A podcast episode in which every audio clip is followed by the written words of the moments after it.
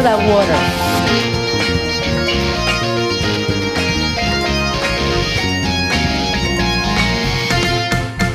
Dick poop. The incident that happened at the Two Pines wedding chapel that put this whole gory story into motion has since become legend.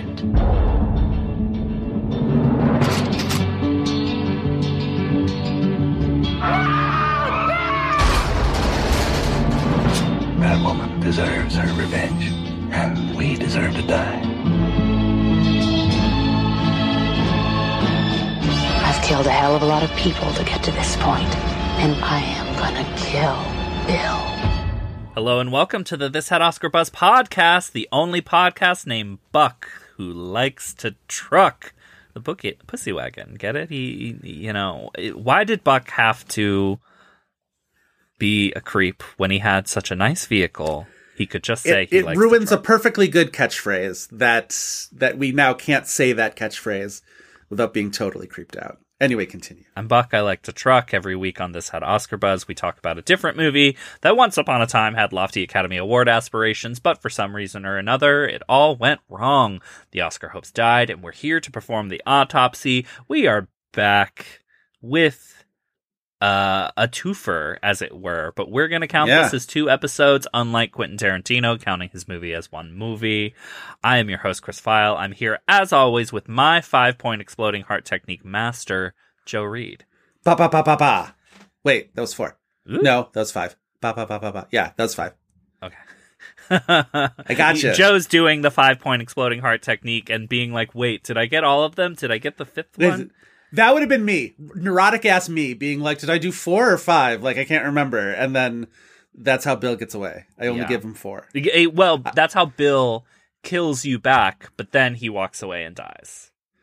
Honestly, Beatrix Kiddo gets a, gets a lot of mileage out of this little uh hand motion here. I'm doing the little like goose Uh, yeah, goose, yeah, yeah, yeah. goose yeah. bill hand motion because that's also how she gets Elle's eye out. She just goes boing, Uh-huh. and then she yeah. definitely does it in volume one at some point. I definitely spent a lot more time this time around watching that scene with her and Elle in the trailer, thinking about the physics of how she got Elle's eye out like that.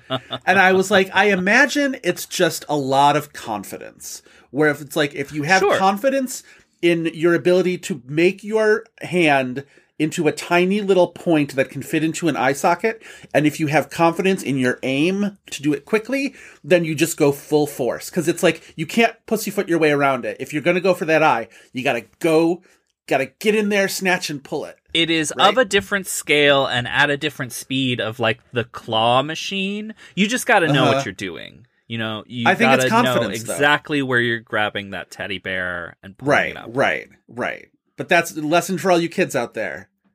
Eyeball, pu- eye, eyeball plucking is all about confidence, aim, and speed. Yeah. Is what I say. Yeah, yeah, yeah, yeah, yeah.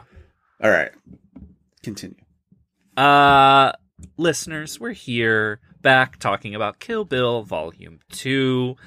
Uh last week we celebrated the 20th anniversary of Volume 1. Had a good time and we are back. Back with 19th anniversary, baby. uh listen, two podcast episodes. We're counting them as two separate movies for our purposes. yeah. 20th As anniversary. What purposes. time? What are numbers of movies? Tarantino says this is is one movie. I think Tarantino is right to consider it for his purposes to be one movie. I would feel like it would feel like a little it would like it would be like counting Death Proof and Grindhouse as two separate movies a little bit, right? Sure, Where it's like because the Grindhouse version of Death Proof is much shorter. I don't know if I've ever actually seen the non-Grindhouse Death Proof. To be honest. Oh, I've only ever seen them separately. I've never seen them back to back. Oh, you didn't do the Grindhouse experience? I didn't. Yeah, they really overestimated uh, how many people that would appeal Yeah. to because Yeah. uh, my father and I saw it in basically an empty theater. Wow. Um, okay. Yeah. It was fun. No, but I- you know, I- I- it was fun. yeah. It was kind of exhausting. Um, I think for our purposes, though, it's right to consider Kill Bill Volume 1 and Volume 2 separate movies, as did the release calendar and the, you know, the Oscars and all that sort of stuff. Like, from an end user perspective, it's definitely two movies. I, like, Tarantino should consider them one movie, but, like, for the rest of us, Have you ever watched them as one movie? I know that it is no, the available. whole, the whole, what is it, the whole bloody affair. bloody affair? Yeah. yeah, yeah, yeah. No, I never have.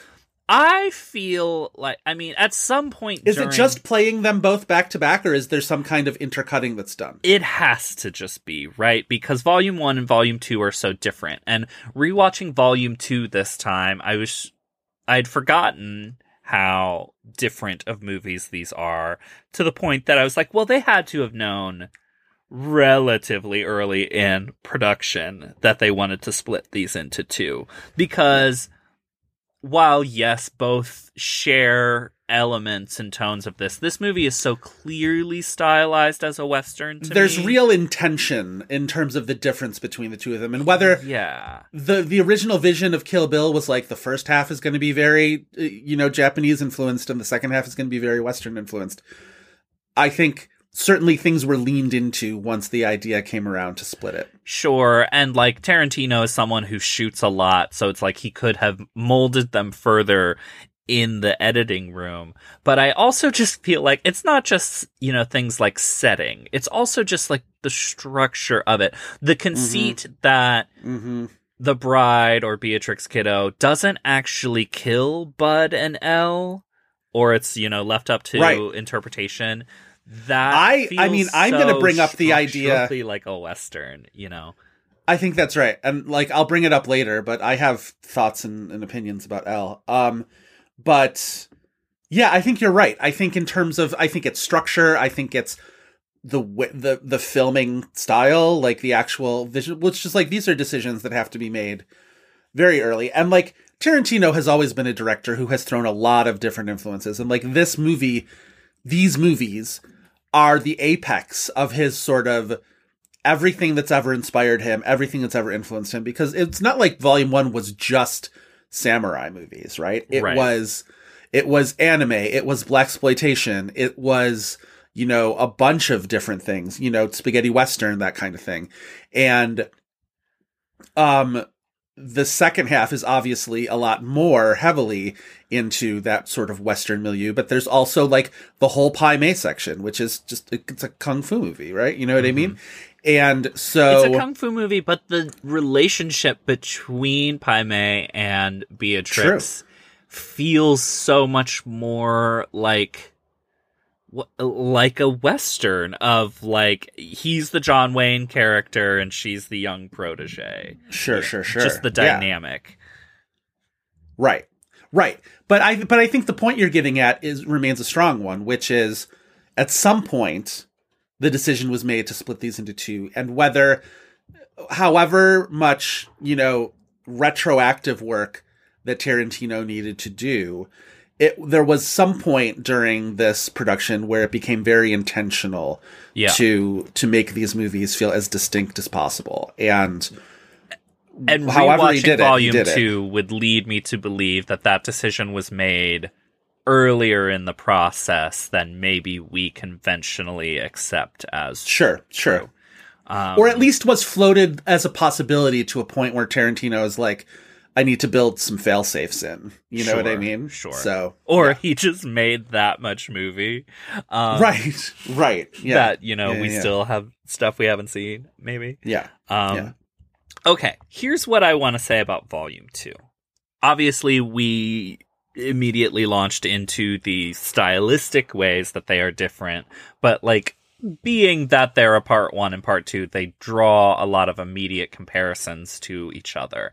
And my memory of volume two was that it was the shorter movie. I remembered being one of those people that at least for Definitely. a time said that volume two was better. Volume two got better reviews too. And I think much better reviews. there's Yeah. an air of not uh, the movie's doing, but I think the way that it was received, that volume two was more respectable, and I wonder if that subconsciously is because it is the less violent of the movie two movies. Not that I don't even this think is still it's a movie that where someone gets their eye plucked out, you know. but it's not i think the violence in volume one wasn't just excessively violent it was It's wall i genuinely think it was nonstop. It was the spray it was the spray of blood that like Right. almost disqualified it right from off of the bat from a lot of people's critical respect and also like oscar attention it's just it was it was exuberantly violent to the point of like gigglingly violent you know what i mean Well, I I would I would actually say more than that. I think the volume the violence in volume 1 really runs a whole spectrum from violence that you are outright supposed to laugh at that is super silly yeah towards, you know, very visceral physical towards obviously faked stuff towards you know, extreme violence that's very emotionally punishing yes as well. It, there's a full spectrum of how we're supposed to interpret every single violent act in that movie that is maybe just more than a lot of viewers were able to process. Yeah. Whereas volume two kind of stays in a lane. Um, there's a way for people it's a lot easier for some people to look at vo- the violence in volume 1 and be like to not to not to use a you know parlance of our of our youth these days but uh to say that volume 1 is an unserious movie right and volume 2 is a serious movie right the vo- the violence Right. has gravity to it. The even the the you know when she steps on her eyeball which is the campiest p- mo- moment of violence in the second part there's it's still you know it still feels grounded in something that is more the speed of violence that that people were used to. You and it's a I mean, narrower la- narrower lane of influences that Yeah. Tarantino is drawing Yes. on that I think it's and more familiar influences to a lot of critics i would the imagine. audience doesn't have to work as hard to get on its Right. level, I think. It's it's interesting that you mention your sort of journey around like which one you liked better. I think I initially as a early 20 something person who wasn't as secure in my own critical uh, uh, opinions, I kind of went with the the flow of being like, "Oh, well volume 2 is really where it becomes the masterpiece." And volume 1 was raggedy. But volume two, I was like, I really respected it. And then I went the other way after a while and was like, oh, volume one is so clearly the better one. It's the more fun one. It's the one with the most memorable moments. Like, it, look at the scoreboard. History has delivered its verdict. Volume one is the has all the parts that people remember. Volume two, uh, in my mind, became a lot slower, a lot more ponderous, a lot less, a lot less of a movie, A lot less watching- thematically interesting, I would say, because I was so struck by the various different access points in this rewatch of Volume 1 that Yeah, Tarantino got at the themes that he's working with. And I Yes. think Volume 2 is much more of a straightforward genre exercise, but part of that is just by the structure of the story. Yeah. Initially, it's already just the denouement of one story as it was initially intended, but also it's just like this movie is supposed to be so much about payoff in a certain Well, it's way even more don't it straightforward. its own ideas. it's it's even more straightforward in just the order of the list. Where it's like, yes, you get the big giant flashback to Pai Mei, but it's still like Bud, then Elle, then Bill. Whereas like the first one, even just like you get Vernita before you get Oren, and like that's not how it. But but I was uh, to con- to sort of complete my thought though. Um, watching Volume Two this time around. Volume one is still the my I think my favorite. Volume one I think is Yeah. If I have No to question. declare which one's the better one. But I came away with like my my respect for volume 2 really got rehabbed through this viewing of it. It is really really solidly done and plays with a lot of the mythology that volume 1 builds up. You know what I mean? Mhm. Where uh, you know Bud getting the jump on on Beatrix in a way that nobody else ever had. The the way that the confrontation with Bill ends up being such like minor key stuff, but in a way that feels very, very interesting. Um I think I like that the structure once it calms down uh, uh, it is is so solid. I think there are moments where you could see it's more it's I guess in volume 1 you could be like, well, if this were just one movie, they'd cut the anime part out. But the anime part is something I would have hated to cut out. Whereas like you look at this one and you're like, all right, they would have cut out the whole Michael Parks thing and like we wouldn't have missed it. You know what I mean? The this I think volume 2 has a lot of extraneous stuff that Yeah. doesn't really add anything. I know But that at the there's some people that are going to think and- I'm saying blasphemy. I don't need that much with Bud though if you cut the whole thing at the strip club it's like It's richer for what having does it. Bud have in this story? But it's also Sure. just like I'm not sure that that I'm not sure the second Michael Parks character. Yeah. I just don't know if that adds much to it, and especially for this to be the longer sequel. Yeah. And I think Yeah. it kind of dulls the overall effect of the movie because there are those little Yeah. surprise moments like when uh, Elle gets to be the first character that we hear say the bride's actual name on screen and then you Yeah. cut to the classroom for no reason other For than no just having a for little joke. absolutely no reason. It's so Like, gratuitous. Those things feel further apart and like kind of drag the movie down just a little bit to me. Um, I agree. Because of the extraneous stuff that I don't really think is adding any texture to the movie. But the stuff that works in volume 2 Yeah.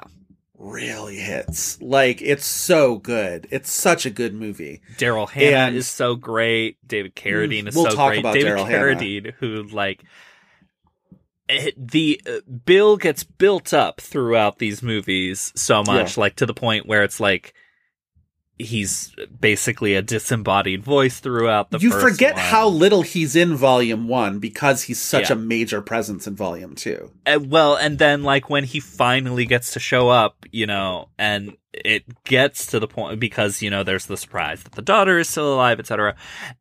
And you get to what is going to be their showdown, and he just has reams and reams of dialogue and these Yeah. like ongoing monologue that it's like it feels like it's Tarantino's biggest monologue he's ever done thrown at David Carradine, and David Carradine kills it. Well, Um, that's the thing is you you for all that Tarantino has built himself into this reputation of this master of action, you know, uh, pastiche cinema or whatever.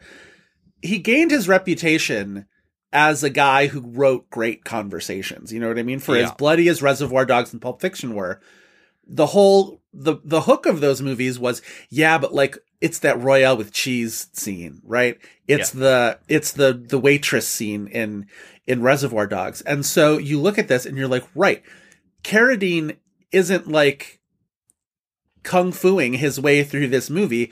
It's the conversation with the bride outside of the chapel. It's the conversation right before they have their little fight. Um, and it's a very little fight. They don't get out of their chairs. Um, but he's so great in those dialogue scenes. And you're right. It's a lot of dialogue. It's a lot placed on his shoulders and he's so great at delivering it. Yeah. Yeah.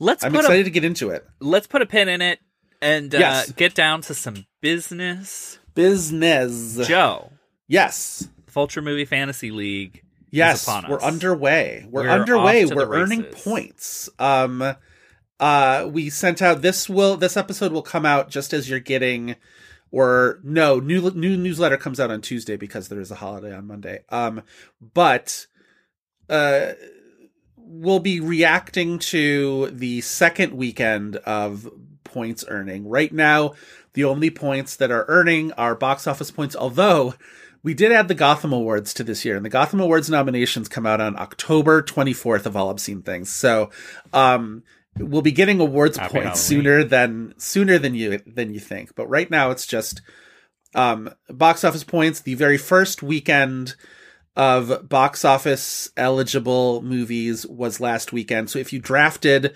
Paw Patrol the Mighty movie, you did take top spot at the box office. um, this season we sort of streamlined the the points, the the box office to points structure. So essentially every time a movie earns a million dollars, you get another point. So right now the Paw Patrol movie got 23 points for 23 million dollar opening weekend. They won the weekend, so that's another 20 points. So 43 points total for Paw Patrol. Uh, Saw X and The Creator were the other two movies that were able to earn box office points. There were five people, I should say, in the entire pool who had those three movies on their roster. So those five uh, teams um, all got the full complement of 75 points. I don't love their chances in the long run with those three movies. Enjoy your moment, all five Yeah. of you. This is Yes. your moment. It, But I, I he- uh, much respect to you. It will never come again. Here's the thing though. I didn't spend a single week in the in the game last season at number 1 on the leaderboard at any moment. And maybe if I know that like being picking a winning slate is probably going to be too hard. Picking a slate that will go number 1 the first weekend, I can do that. I can pick the three movies that are going to open on opening weekend. And so uh credit to these five teams. They've got their moment in the sun. They're they're you know, they're they've got name recognition out there. Maybe they can parlay this into a into a social media sponsorship or something. Let's let's let's reach for the stars here. Um Get in while the iron is hot. Get in. And I now, will say as this episode is dropping, uh, people will be collecting box office points on The Exorcist. Also, your moment is about to go away. when- Chris, I'm going to give you I'm going to give you 5 minute. No, 5 minutes. no. I I'm- don't even need five minutes. What a wild. Do your little happy dance over The Exorcist Believer being as bad as you thought it was going to be.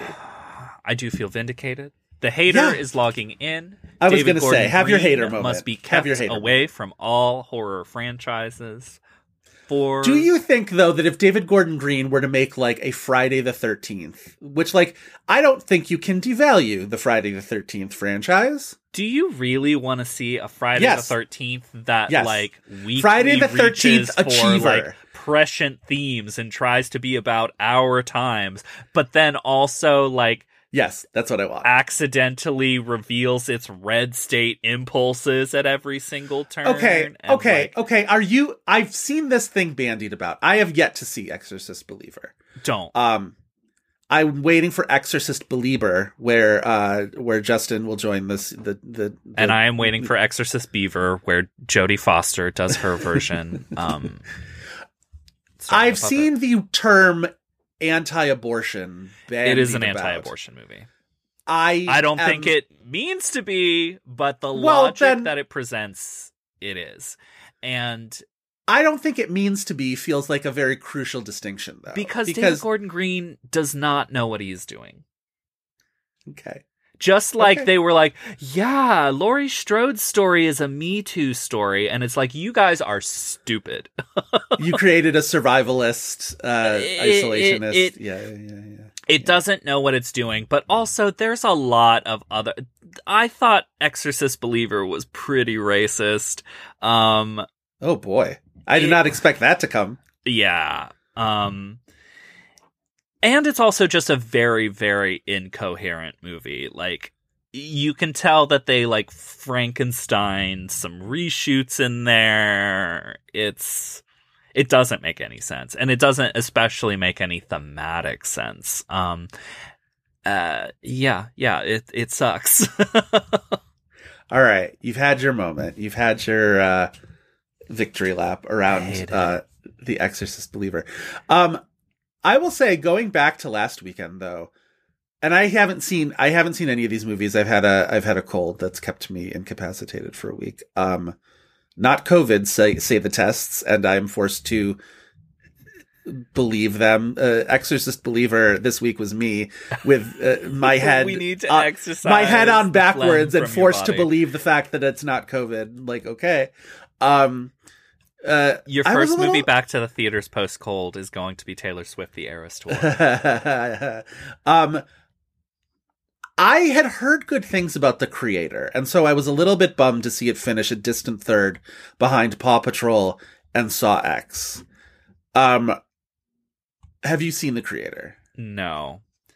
Being that it things. is a movie about robots and pew pew bang bang, my husband's like, "Ooh, maybe we should go see that movie." I was like, "I, I, sure, let's go."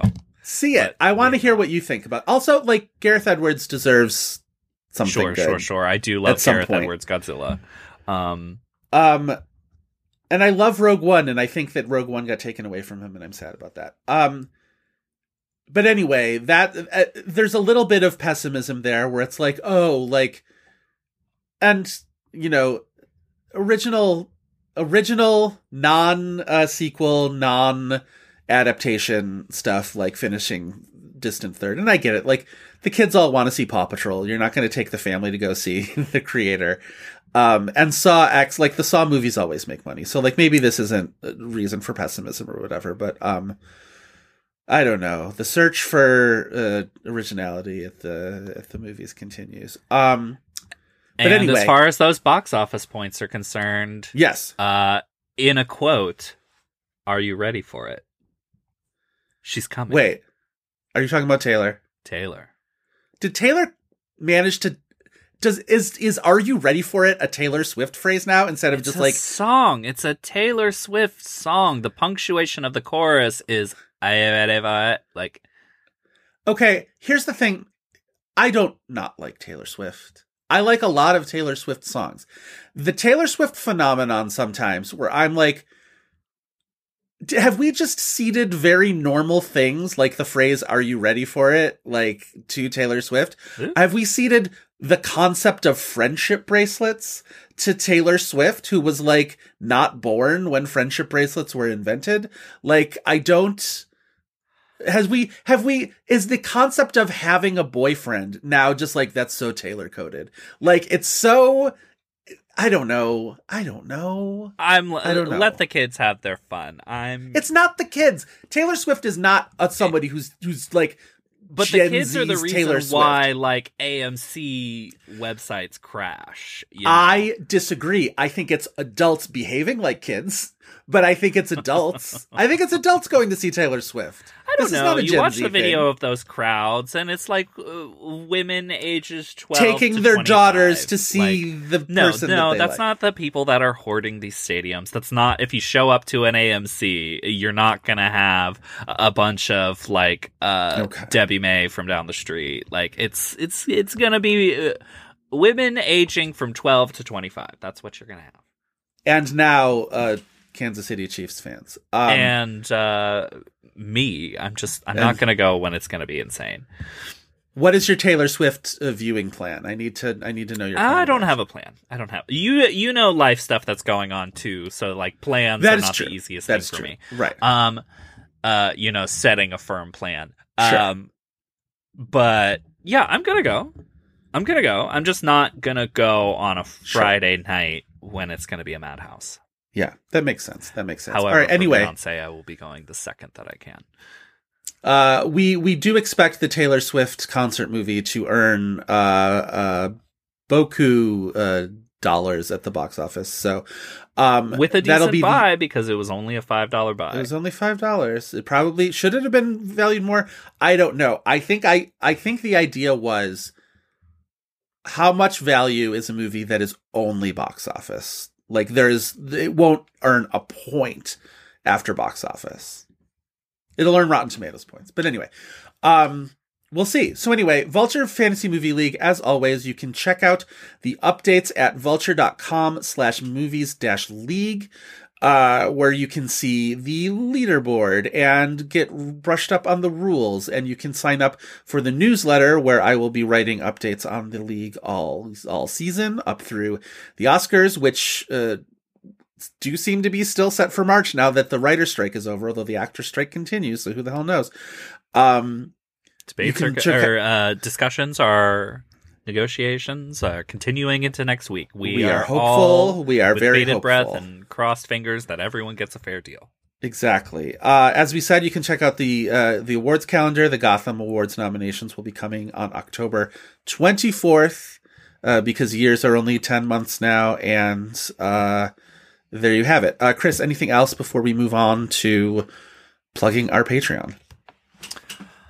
Uh, I made my own spreadsheet for tracking my own drafts. Dang. Let me tell you, I am not going to be on that leaderboard anytime soon because I think I drafted maybe six movies that open in December. Uh huh. Uh huh. But uh, we'll see. You're hoping for those holiday dollars to uh, to float you at the end of the year. All right, all right, Exactly. I'm into it. All right, Chris, talk to our listeners about the Patreon and why, if they are not already signed up, that they should. You really got to do it, listeners. If you are not signed up for our Patreon, this had Oscar Buzz Turbulent Brilliance, you gotta do it. It's $5 a month. Uh, Patreon.com slash this had Oscar Buzz. What are you gonna get? You're gonna get two bonus episodes, uh, a month. The, on the first of the month, you're gonna get our exception episode. These are episodes that listeners have been asking from us from the beginning of the time. Everything with the makings of a This Had Oscar Buzz movie, but whoops, they got a few Oscar nominations. Most recently, we did the Lovely Bones, which all of our patrons chose as their patrons' listeners' choice. We'll have more of those in the future too. More, more yeah, polls We're, we're uh, we'll be planning some polls and such uh, to do that again. We've also got exceptions episodes on uh, Pleasantville nine. We're going to be having one coming up next month with Katey Rich on Australia. That's right. Uh, just in time for Baz Luhrmann's somehow six hour mini series from that movie, but didn't film any new footage. What the fuck happens on a Baz Luhrmann set? Um, Well, we'll find out when Hugh Jackman writes his memoir. That uh, is that's what the have- tell all is. Is That's that, what the tell all know, is. Yeah. Yeah. Um, all everything that went down on the Australia set. Yeah. Um, the second uh, bonus episode you're going to get every month on the 15th of every month. It's going to be what we call an excursion, basically a deep dive into this had Oscar Buzz adjacent subject matter, such as actress roundtables, full awards pre, uh, EW uh, movie previews. We're going to do uh, award shows. If you love these Kill Bill episodes where we're talking about the MTV Movie Awards, in a few days we're I'm so going to be doing a full recap of the 1996 MTV Movie Awards. I'm so excited. Get in on that. You got a few days before that episode drops. Five dollars a month. Uh, who- what can be any better than that? Oh no, wait, I lied. I was gonna say, we're about to is in a few record that episode, so that's coming Yes. in November. But in a Yes. few days, we have Yes. the patron mailbag. So Yes. also exactly. very exciting. Get in there. We're going to be talking about uh, all the different things our listeners want us to talk about. Yeah. Uh, once again, you can sign up at patreon.com slash this had Oscar Buzz. We we are super loving doing it. We hope you are loving listening to it. We have uh, uh, plans and ideas for the future, so we are really uh, interested in growing this uh, uh, wonderful new sub uh, sub community. Sub community. Does that make us a dom community? I don't that That implies the sounds like existence a of a dom community community. of, of people of unique interests. Yes, yes, yes. Coming we love our, our our our wonderful uh our wonderful Gary. So yes, uh come join us on uh, this had Oscar Buzz Turbulent Brilliance. We are having a great time. Killing right. William. Volume two. Kill William the second. Um. I have spent so much of the last day since rewatching the movie uh repeating uh just saying it as uh as Bill Bill shot you in the head uh the the Michael Parks uh pronunciation of Bill. Um uh Bill did a bad bad thing. I feel like that's the subtitle to this movie. Um I guess uh, maybe there's no there's no point in in dragging this out. We'll do a plot description and then we'll jump into the movie, right? All right, let's let's run this down, listeners. Let's now you should listen to this because this concerns you. Kill Bill Volume Two, written and directed by Quentin Tarantino, starring Uma Thurman, the great Uma Thurman. We'll get back into it. We will.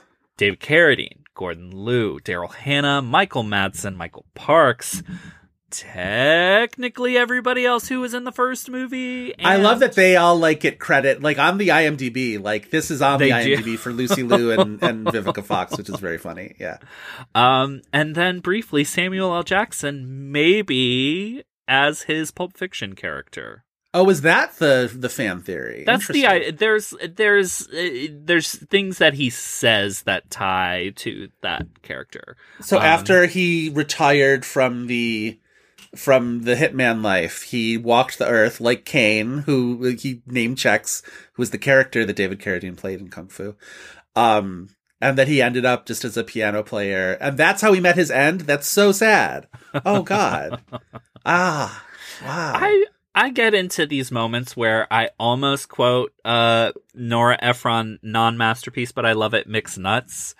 And I realize you can't quote that movie, Christopher. No one knows what you're talking about. I got it this Christmas season. I need to watch Mixed Nuts. I need to make this the Christmas. You season that I really do. It's I such do. a tradition in my family that like Uh-huh. only we know this movie. But more people have discovered this movie and everybody watches it and they're like, That's a disaster. Why do you watch that movie? Did I ever tell Because you I legitimate. interviewed I interviewed June Diane Raphael once for uh for uh Grace and Frankie, the first season of Grace and Frankie.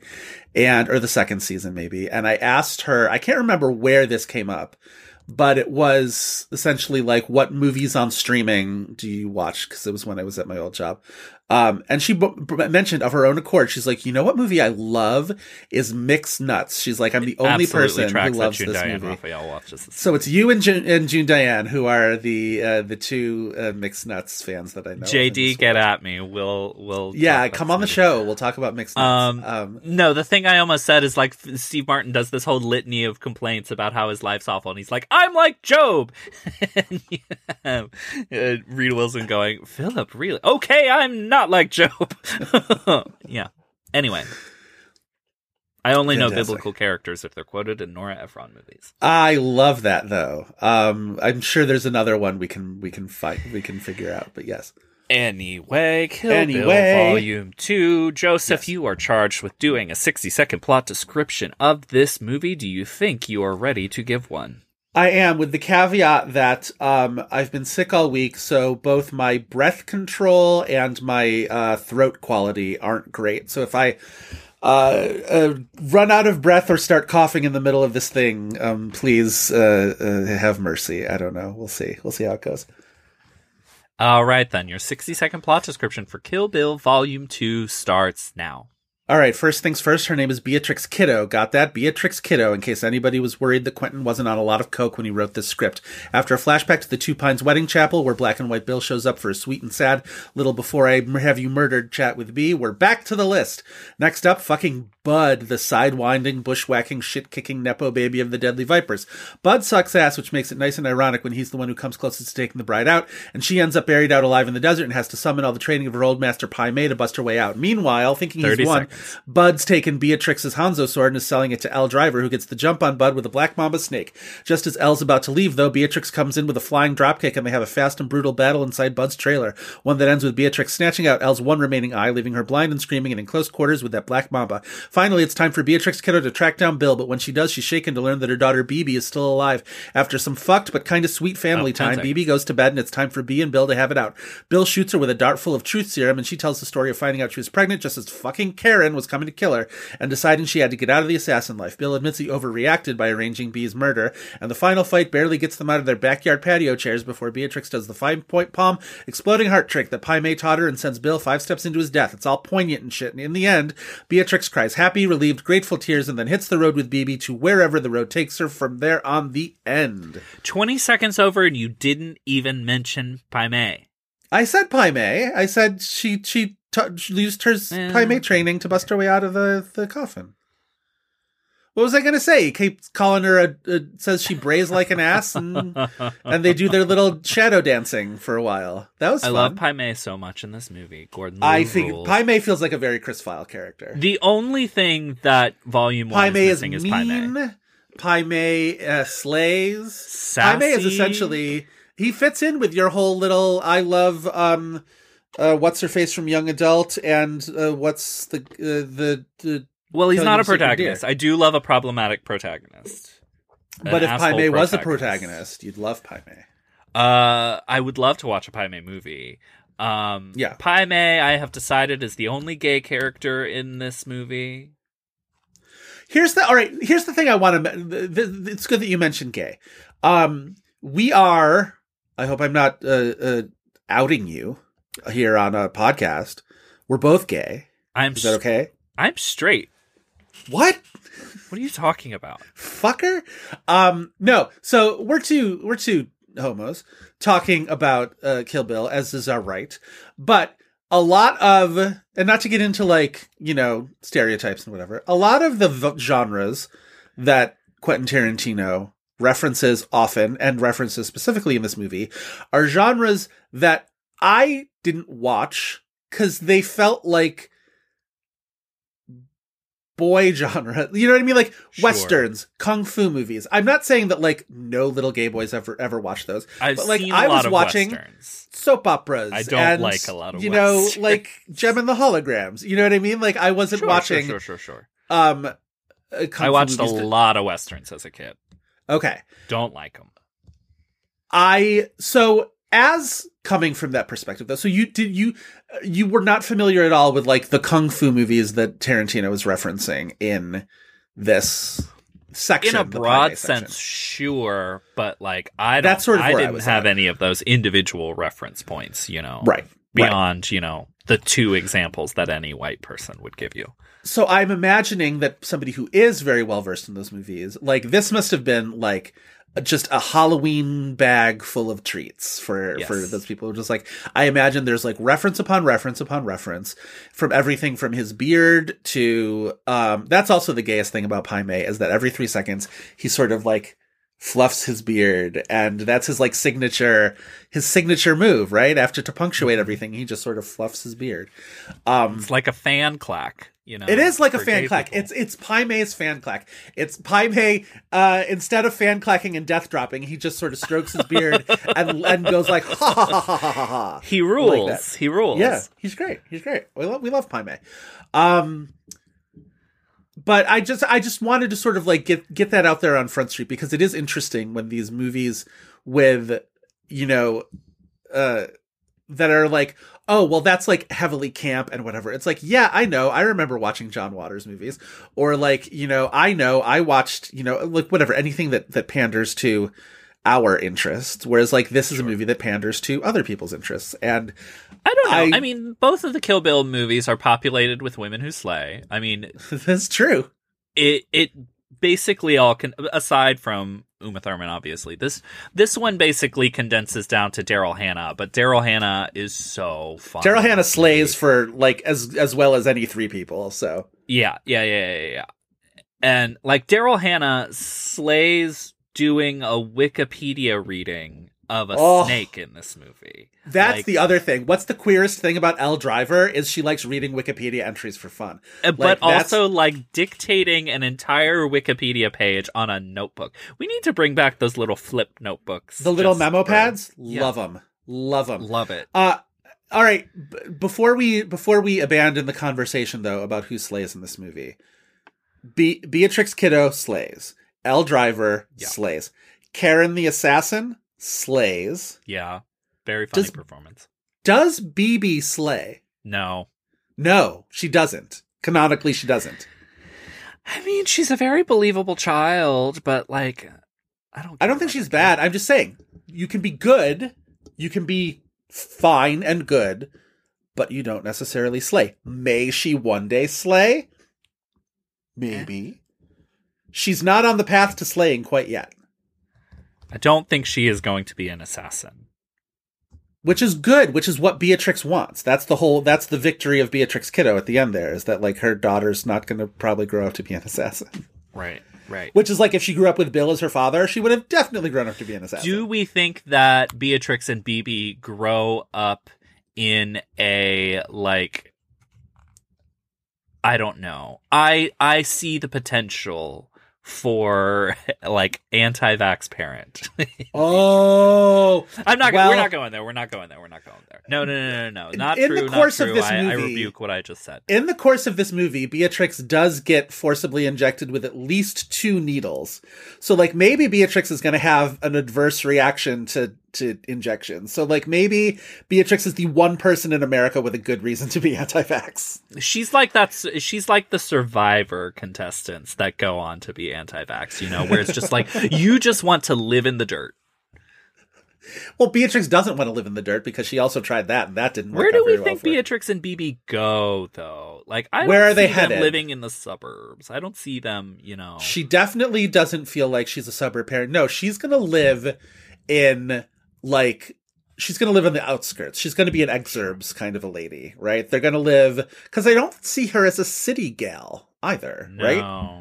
She's gonna live. Uh, uh, they're gonna be sort of isolationist, which is gonna make BB a weird kid. Admittedly, she's gonna be homeschooled. Yeah. Yeah. Does the fact that Beatrix that B has a daughter named BB does that mean that definitely BB will have a child named BBB? Like, is that going to be? is it just going to keep going on and on like that into the future? Just endless. I feel and like she's a. Beatrix the second though, because like Beatrix Kiddo, she is the BB Kiddo. Like, Is it- she? She could be BJ Beatrix Junior. I don't like it. I'm glad we won't ever. I don't ever want to know. I know people were excited about the idea of the the Tarantino doing the long later Kill Bill sequel with Nikki, uh, Vernita's daughter. I don't think I ever want to really get that, mostly because I I don't want it either because I want. I don't want to know what happens to Beatrix. I I want to be able to have these Kill Bill movies exist because it's not just that right there where the opportunity for the mythos of these characters and this story to branch out. You know, it's not just Right. oh well she's going to grow up and kill Beatrix one day. There's other opportunities for it elsewhere and I like that this is a movie that splinters in my mind and Yeah. activates my imagination in that way outside of the framework of just this narrative. And I think if you get a movie like, I mean, like, look at what happened with Star Wars. Not that they're going to go and make, you know, a Kill Bill branch off movie every year like Right. they did with Star Wars, but it's just like, it doesn't engage your imagination anymore if they keep constantly telling you where the story, like, you know, that was Agreed. The- Although I will say this, and again, I I stand by my fact that I don't want any further movies. I'm like 60-40 that Elle Driver survived.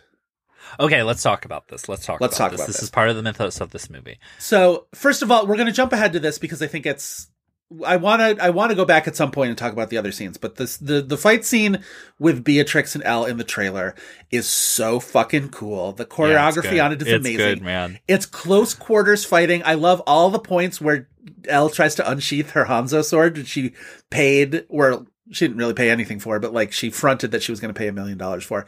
and she can't unsheath it because there's no room in the fucking trailer, which is fantastic. Um, all the like busting through walls. The fact that like Elle does a barrel roll over Bud's dead body is so funny to me.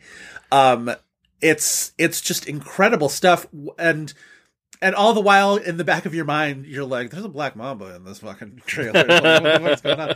Um, Oh, please! that is omnipresent. That is that is the first thing happening in my brain while they're having. Yeah. and I can't even register moments Every shot fight of- because I'm so afraid of snakes. And I'm like, every shot of right. Beatrix's like bare ankles, I'm like, girl, no, like this is a fight for socks.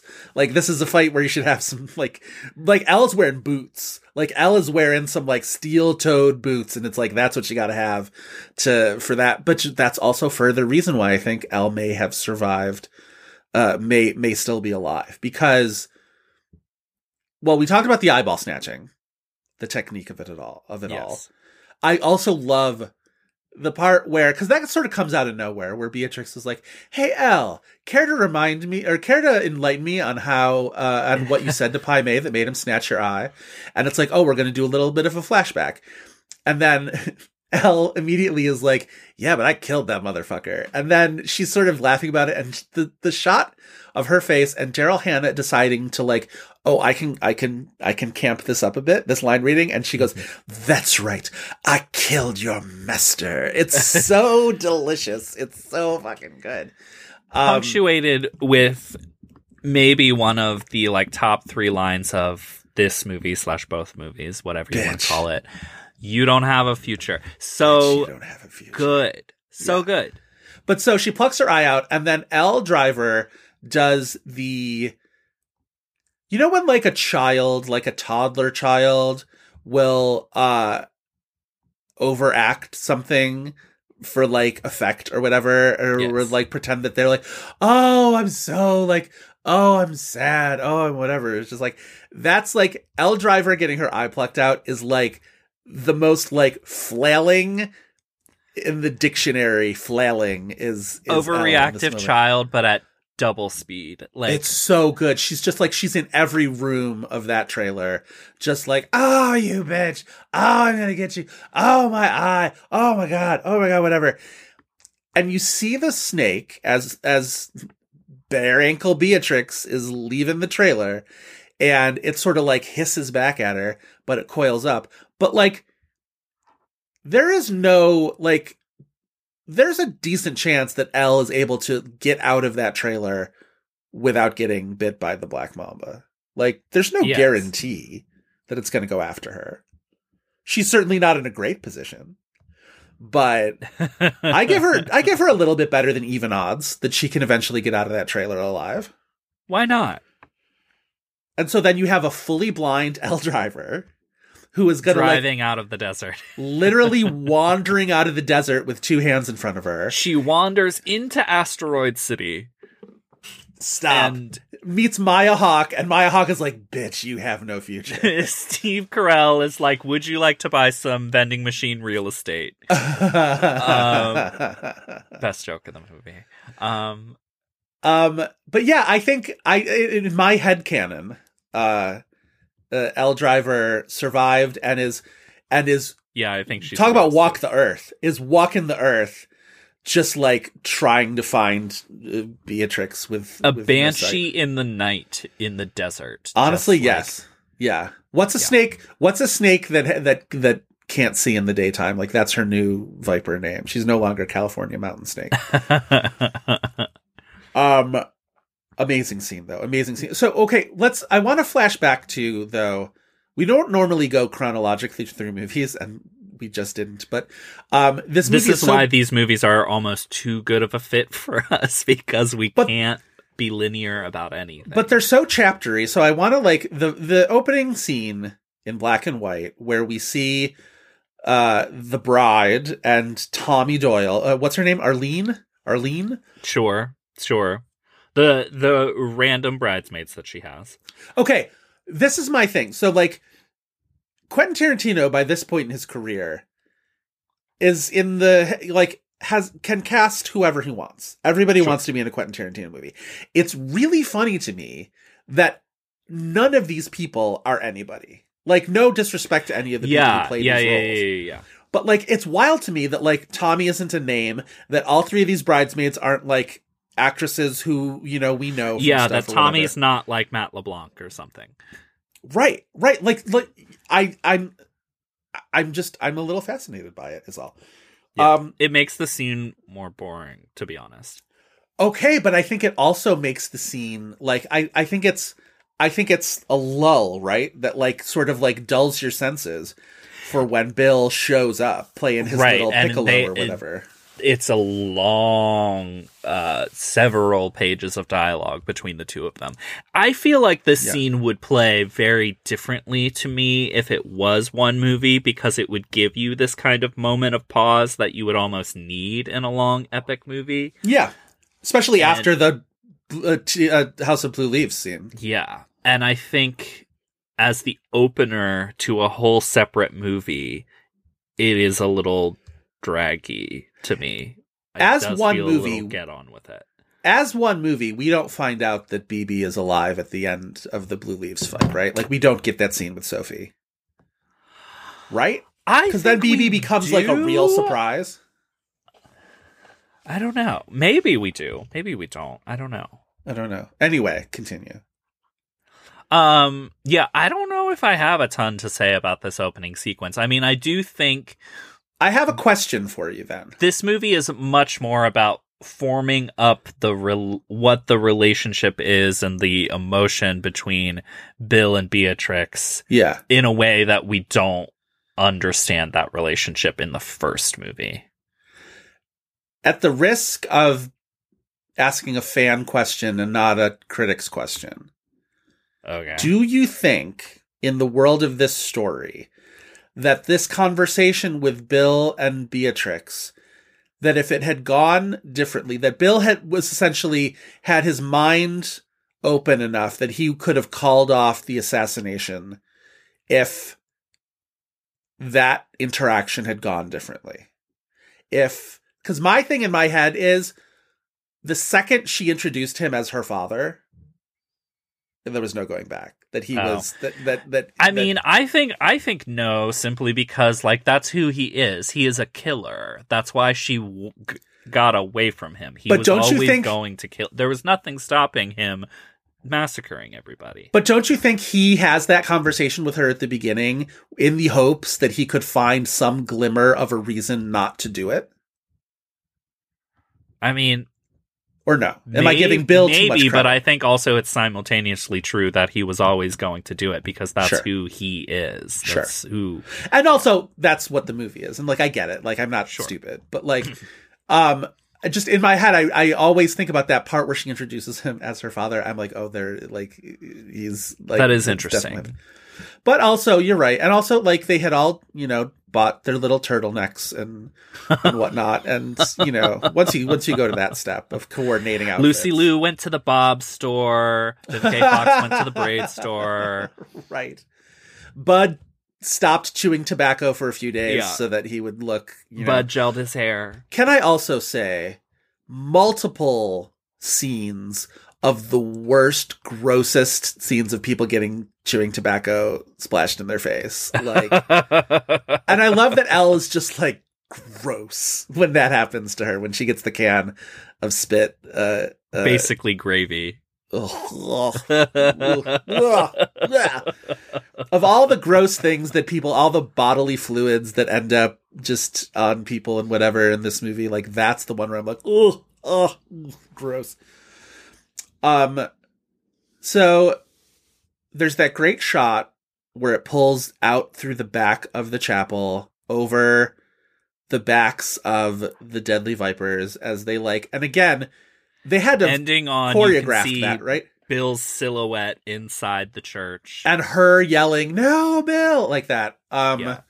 but also like those four deadly vipers not only like coordinated outfits but also like learned how to step in unison they're like ready and we start on the left and go and it's I like, imagine that that was uh, Michael Madsen was not choreographed uh, ready.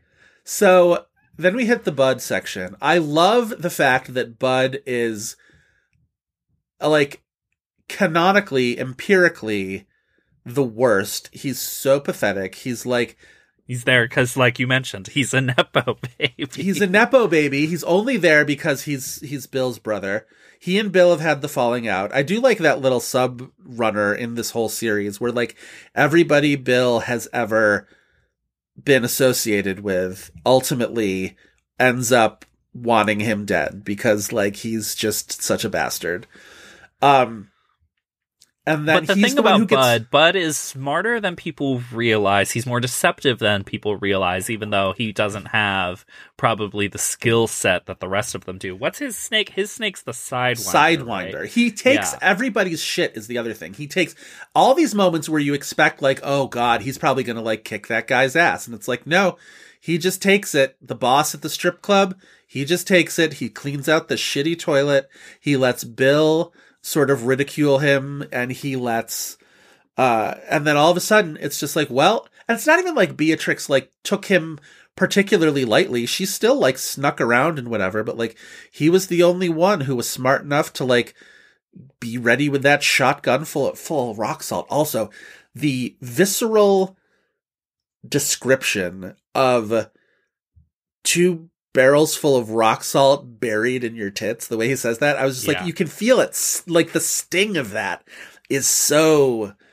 One of the most like distinct movie memories was seeing this movie in a massive theater and the, The sound jump. design of Yeah. the gra- the earth hitting the uh uh, the coffin and Oh, the yes. slow descent into that theater going pitch black Yeah. truly something you can't recapture Yeah. at home. Not to be the corny person being like the theatrical experience, but like truly, Come on. That can be corny like that. Very different in a Yes. theater than it is.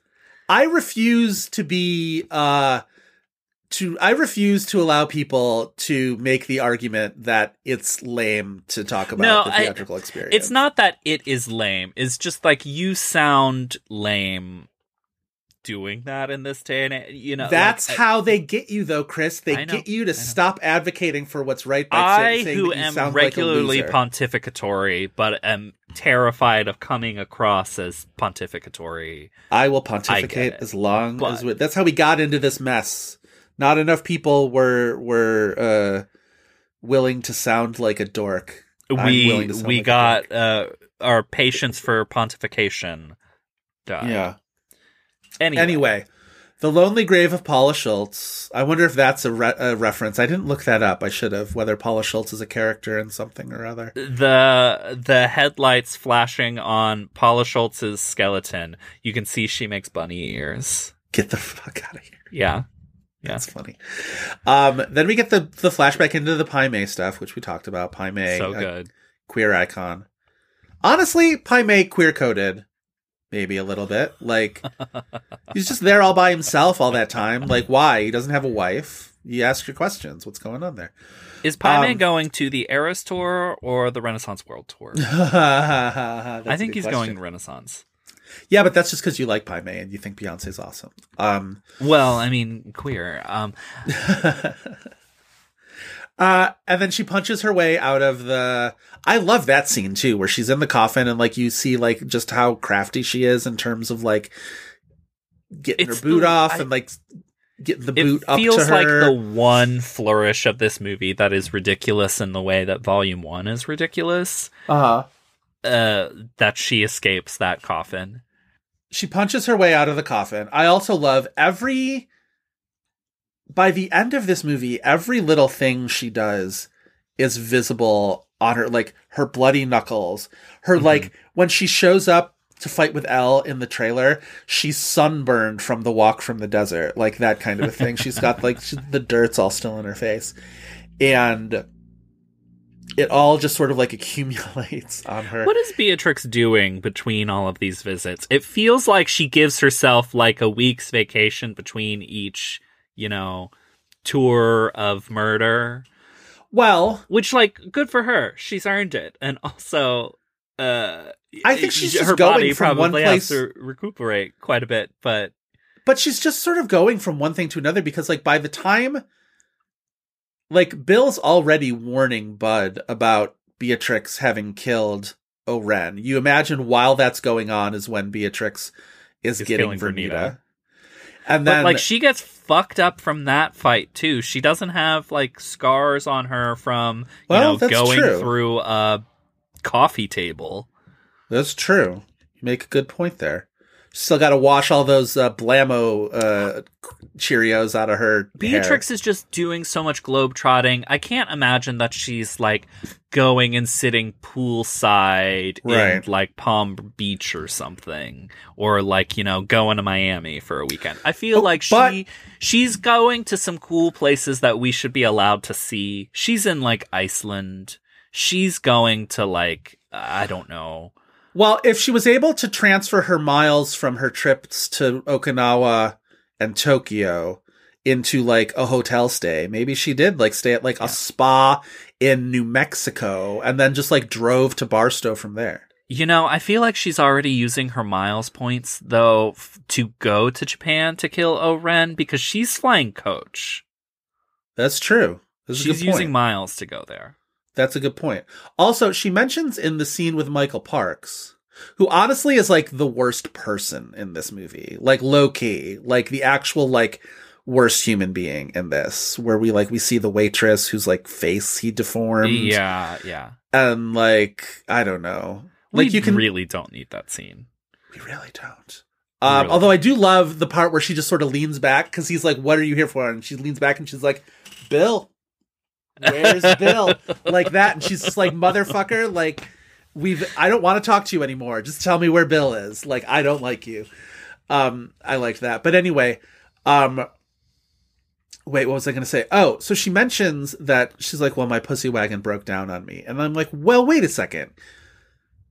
She she gets the pussy wagon from Buck, who likes to fuck. She drives it, but like Oren is her first murder, right? She So, takes like- it to the airport. Is the pussy wagon just in long term parking at LAX for like that whole time?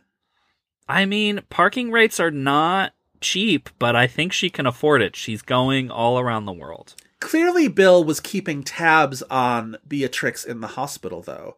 Had to have heard that she had broken out. She goes to Okinawa, or Okinawa to meet Hanzo, and then Tokyo. Pussy Wagon's in long term at LAX that Yep. whole time. Everybody knows she's got the Pussy Wagon, probably, because Buck's friends are like, our friend There's is dead one pussy wagon. our friend is dead and all of a sudden the parking lot at the hospital doesn't have the pussy wagon there anymore and so she then comes back from tokyo gets back into the pussy wagon drives the pussy wagon out to pasadena and kills vernita and then somewhere between pasadena and barstow that pussy wagon broke down Maybe What I'm saying she's like is- scare quotes broke down. There's a lot of parking violations, and it just caught up to the pussy wagon, and she just let it go. what i'm saying is kill bill volume 1.5 the sad tale of the pussy wagon is maybe where Beatrix Kiddo in traffic court. the only the only Kill Bill sequel, midquel, whatever that I will accept is the sad tale of Buck Buck's pussy wagon uh, on the road from Pasadena to Barstow, and what exactly happened to that poor car. It's not a desert vehicle. It's, no, oh, it would have stuck. Can you imagine driving through the desert and this gleaming pussy wagon? I guess that's the plot of the telephone video, actually. It- Um, truly. this that's but that can be part of Kill Bill Volume 1.5 is while that's right it's not in long-term parking at LAX she loans it to Beyonce and Lady Gaga and are like have fun with this while I'm in Tokyo and Yeah. that's She what sells it to, on to a teenage Stefani Germanotta for two hundred dollars. that but telephone takes place in the middle of Kill Bill Volume 1 while the bride is in Japan. That's that's new headcanon just babe wake up. New headcanon has just dropped. We know where the pussy wagon was. We know where the telephone video takes place. I'm galaxy braining the fuck out of this episode right now. This is One hundred percent. um i'm on robitussin and sudafed and my brain is is going places. Um Let's talk about David Carradine. uh, let's talk about david carradine david what a terrific performance. what okay so he's nominated for what he's nominated for something real this year The right? Globe. He's nominated for the Globe. The Globe. Globe, right? So here, the the Golden Globes are genuinely Lucy Van Pelt uh, in 2004, where they're like, okay, we nominated Uma in 2003. It didn't happen with the Oscars. Trust us. This year, not only are we nominating Uma again, we're nominating David Carradine, great and respected actor, classic Quentin Tarantino reclamation project. He did it with Travolta. He did it with uh, Robert Forster. In this one, he's doing it with not only David Carradine, but also Daryl Hannah, and we'll get to Daryl Hannah. But Carradine seemed like a plausible Robert Forster, where else where nothing else is going to get nominated. Maybe it'll be Carradine, right? Correct. Like it would have made sense. It would have made sense. Uh, we mentioned the kung fu connection. That's his his big role. Was he was star of the 1970s TV series Kung Fu, where he played uh, Caine, who is a, a a monk, a sort of like Shaolin monk, walking the earth, as Jules said in Pulp Fiction, sort of around the American West. And uh he's also in like Mean Streets and Boxcar Bertha and Bound for Glory. Bound for Glory. He plays Woody Guthrie in Bound for Glory, which is a Best Picture nominee. Yes. Yes. Yes. I think it's the most. No, it's not the most recent Best Picture nominee that I've never seen, but it's like it's like it's it's up there. I forget Um, what mine is at this point. Wait, I want to figure this out. King of Tangents. Uh, this had Oscar buzz. Hold, please. Uh, I'm gonna pull mine up too. Academy Award for Best Picture. All right. So clearly, I've seen everything back through the 2000s. Yes, yes, yes, yes. Right. The English Patient was uh, my most recent until I recently uh, Great movie. remedied that. We'll edit all this out. No, we won't. I listeners love the to hear us rumination, going. listeners, listeners. If we kept all of this uh, dead air in, you While better also be pulling up the best picture lineups to figure out what your most Wouldn't recent you love it? nominee you haven't seen. Yeah. Uh, Awakenings. Oh no, Il Postino was my most recent one, and I caught up to that. yeah. I was gonna say you watched that recently, right? Yeah. Yeah, it's fine. Um, Il Postino. It's fine. Yeah, Bound for Glory is my most. No, not Bound for Glory. I'm mistaking Bound for Glory with Hope and Glory. Hope and Glory Oh. is the 1987 nominee for Best Picture, the John Boorman movie. When was Bound for Glory? which I think is also mine. That's so funny. Do we have to do a bonus episode where we watch Hope and Glory? Bound for Glory, though, also a Best Picture nominee, but that was 1976. So I was I was right about that that it was a Best Picture nominee, but I was wrong that it was my most recent. It is Hope and Glory, the uh, Hope and Glory is also my most recent. I haven't seen. which looks like from the poster that it's like Belfasty, Yes. right? Yes. Little kid in short pants in uh wartime something or other. After that, it looks like a soldier's story is the next one for me. Oh yeah, maybe. Let's see. No, because I still have to see the Last Emperor.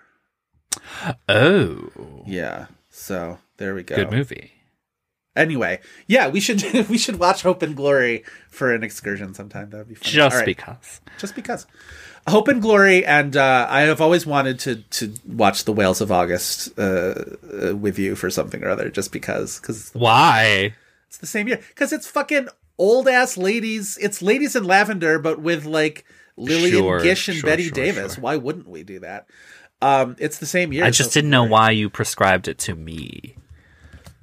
Because you're my favorite old ass lady. I Oh, don't know. That's true. That's true. It's us seaside when we're 80. Essentially, Um, yes. It's so us coded. Yeah. Um, Anyway, back to Bill. right. Back to Bill. Bill shot you in the head. David Um, Carradine so good in this movie. I feel like you, you mentioned it's like the the Tarantino rehabilitation project, which always feels like he's doing it for someone. Even if it doesn't Yeah. necessarily feel like they need rehabilitated, they just need the kickstart of like put this person in a major role again, like he did with Kurt Russell. I was just about to say Kurt Russell. Yes, that's exactly Um, what I was about to say. Yeah. Yeah. this feels like the biggest version of that besides maybe Travolta. But even so, I don't think Travolta gets to do these like this massive monologue type of showcase. And like these movies hinge on David Carradine's screen persona and like He's got such a great voice. yeah. Like, it's so, like, you could, it's that, you know, cliche about listening to him read the phone book. But Such a relaxed screen presence who's also very enigmatic and charming. and so he can pr- project menace without raising his voice Mhm. and without you know really even like cranking up anything like sinister it's just very plain spoken it's very um it's the phone call he has with Elle when Elle's in the hospital and he's like that would be beneath us and you can tell he's sort of like he is intimidating her but it's very calmly and it's very I don't know. It's it's It's so interesting great. that he originally wanted Warren Beatty for this role because that is so exactly wrong. And David Carradine is so perfect for it Yes. that Yeah. it, it makes you want like you can understand why the idea of Warren Beatty as this figure that the movie is building towards makes sense because Warren Beatty is Warren Beatty. Right. But It's a different so movie. much more it's- interesting when it's a David Carradine who maybe hasn't played that type of character before but fits so comfortably within it because the how he turns from sinister it's just you know it seems effortless and it seems you know like this sudden thing from when he's being so charming and warm but it's really about Yeah. you know, taking that magnetism that he has, knowing that we in the audience are drawn to him and these characters are drawn to him, Yeah. and then actually taking control of that and weaponizing it against people and yeah. almost Yeah. saying, I know I have this pull over you. Uh the supporting actor race in 2004 I've mentioned a few times how much it annoyed me that Don't Jamie. Foxx Jamie Foxx gets the collateral nomination even though he's the lead of that movie and even though he had an Oscar nomination already that year so it's not like they needed to give him a second one. And the fact that that nomination among others that it left leaves off, it leaves off Carradine and Kill Bill too. And I don't know. My guess is Carradine was probably not sixth place in the voting that year, but Probably not. even still, I just don't love off. this lineup. I Thomas Haden Church is funny in Sideways. I even when I I liked Sideways more at the time than I do now, and I still don't understand why that was the most praised performance from that movie. It there is a certain. I mean, like there is an arc to that character, and I think Yeah. he's like kind of the perfect actor to show how pathetic that guy is without Sure. like hammering it but i i don't know if it's still like oscar nominee i don't understand i mean I i, hear you. understand alan alda getting nominated for the aviator because of his career but like that's not the performance i jump to in the aviator the jamie foxx thing i think jamie foxx is incredible in collateral but that is a lead performance Yeah, uh, he's fine in Collateral. and then it's a Morgan Freeman, like you, you understand how Morgan Morgan, Freeman, I wins get it. I get I it. get it. I get get- it. I It's a you greatest know, hits of Morgan Freeman. I'm a human being. thing. I understand it. I watched Seven again last night for the like. I mean, eight- Seven would be a great Morgan Freeman Oscar. Morgan Like, Freeman so good. is so fucking good in Seven, as is Brad Pitt. By the way, we've somehow like fooled ourselves into this cultural undercurrent that Brad Pitt was bad in Seven, and I don't. Brad Pitt's understand it. doing a lot, but I, I think there's, uh, there's That's fine. purpose in him doing There's so there's much. in room that in. Seven to do a lot. You know what I mean? Like it's not Yeah. like Seven is like, well, we're going to be very demure about this whole thing. Um, You know who I in like, and this is not in hindsight. This is just I'm like, this Don't maybe do it. Don't do too this. much. No, don't do this. Oh, what? You're going to say Spacey was bad in Seven. I don't think Spacey's bad, but when I watch Spacey now, I, and this is probably just a sensibility of it, and like the movie shocking me less now that it's like at the time it was so shocking, and you get to that performance and it's so scary. And now I'm not scared by Spacey in that movie. He's so good. He's so fucking good in that movie. I'm sorry. Like Morgan I know he's a bad person. best in that movie. It would be better if he wasn't a good actor, but here we go. No, are. I just I I think it's a certain sensibility thing where it's just like Okay. the performance choices in that are just not going to upset me in the way that they did maybe in the 90s. Like I think that's a five star movie. I think that's an incredible. oh, 100%. 100%. Um. Anyway, what I was going to say about Alan Alda, because you brought up Alan Alda, if we had known in nine or in 2004 that Marriage Story was coming, and that we could give Oh. Alan Alda a career nomination for Marriage Story, He would that would have all deserved it for worked out so much better. Like he's so great in that. Movie. I mean, in The Aviator he got, you know, I think it metastasized around that performance because he's playing against type Sure. and, and Sure. it's a career thing. Did he win BAFTA? For Aviator? That would surprise me. Hold on a second. Please hold. I thought he might have won something significant. That's that wild if true. Alan Alda is so funny. Like Alan Alda was the one who was nominated for I want to say the Globe or something else for crimes and misdemeanors, and then at the very last moment they're like, "Nope, not you. We're going to nominate Landau instead." Um, let's see awards and nominations for Mr. Alan Alda. Good thing IMDb doesn't hide everything on its page for you. BAFTA. He did not win BAFTA. He was nominated for The Aviator and nominated for Crimes and Misdemeanors, as I just said. Um, let's see, he won eight bajillion Emmys for a bunch for MASH, but also wait, I want to list all of his Emmy wins because he's one of those people who like, uh, he was nominated like every single year for MASH. He won in 1974. Oh, he was also Oh, that's weird. That they had an Emmy for Actor of the Year and also Best Lead Actor in a Comedy Series, whatever. He wins in 1974. He wins in 1977. He wins in 1979.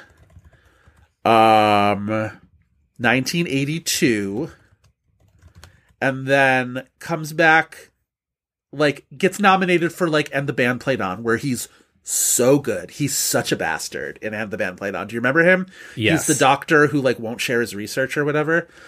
Um, nominated for a guest starring appearance on ER. Uh, wins the Emmy for the final season of The West Wing.